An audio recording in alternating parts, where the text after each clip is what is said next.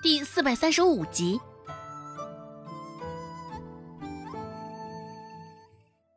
孟婆子说话时，脸上的讨好谄媚之意也甚是明显。说罢，她便走上前去，一把抓起了大志的手，细细的看了起来。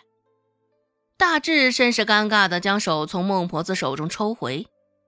我我没事儿，只是对不住你们。孟婆子摆摆手。脸上堆着笑，说道：“嗨，别说这些见外的话。你本就是客人，来我们周家做客，怎么还能让你做这种事儿呢？要我说呀，是我们周家对不住你。”一旁的几人看到孟婆子这般反应，俱是沉默了。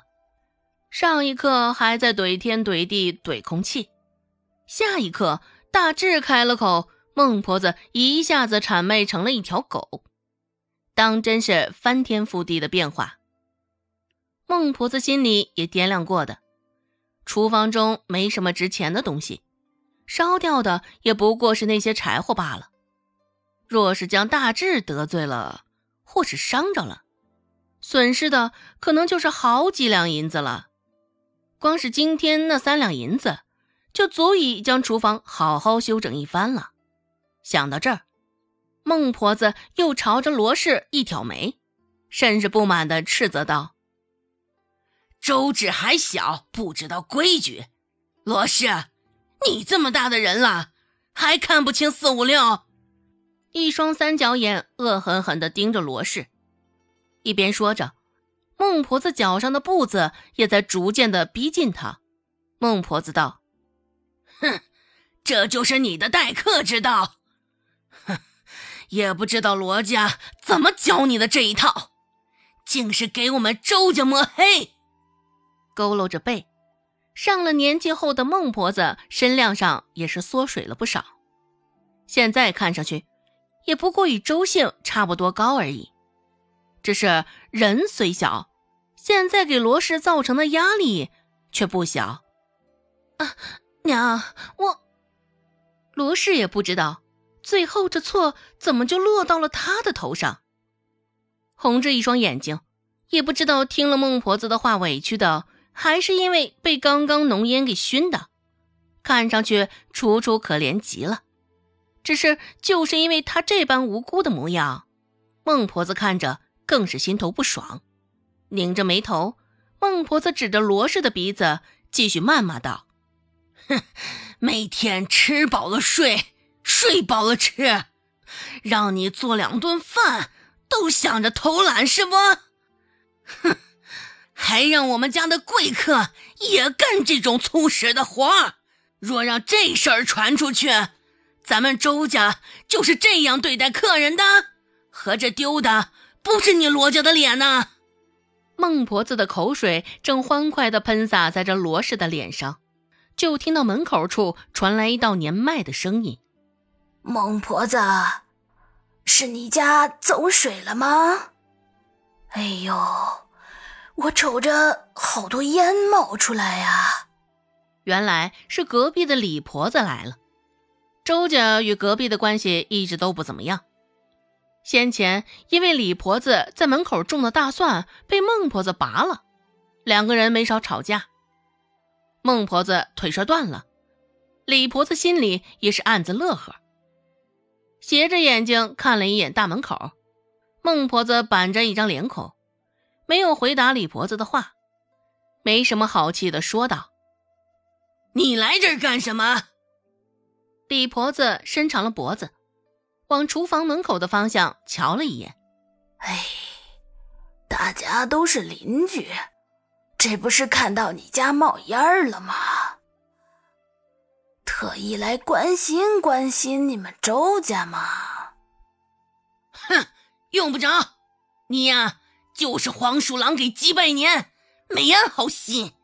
哼，你肚子里的坏墨水我能不清楚啊？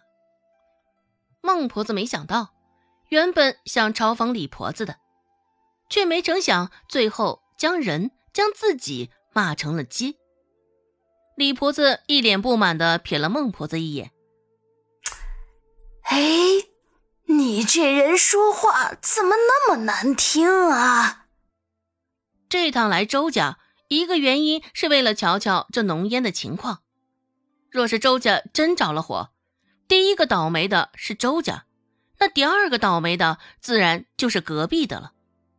而另一个原因，就是为了看看周家多出来的男丁。大志刚刚回来的时候，恰巧被李婆子看见，目睹了他走进周家的院子。若大志长得一般或是下乘，李婆子还不会有什么好奇的。只是偏偏大志容貌出色。气质也是出众，这才勾得他心里痒痒的。装作不经一般，李婆子问道：“哎，不过你们家什么时候多了个生面孔啊？莫不是已经给周姓找好了夫家？”不多想，孟婆子直接开骂：“放你的屁！当真是狗嘴里吐不出象牙呢！”我们周姓还小着嘞，别毁了我们周姓的清誉！这是我们家远房的外孙，别碎嘴给我们周家惹事儿。只是骂完，事后冷静了一想，哎，若是大志真能娶了大姓，貌似也是美事一桩啊。又识字，又会赚钱，长得出众，还给长面子。这样的女婿打哪儿去找啊？孟婆子越想越满意。周家来了一个远房的亲戚，模样在立山村一等一的俊，写的一手好字。自那晚之后，这事儿不知怎么的就传开了，也不知道李婆子向外传的，还是孟婆子传的。不过，不管是谁的嘴巴向外说的，大致都相当给孟婆子长面子。更何况接下来的几天，大致都给孟婆子挣银两回去了。越看着大致啊，孟婆子心里越是喜欢。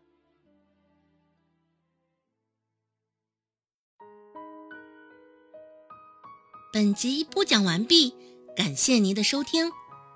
感兴趣，别忘了加个关注，我在下集等你哦。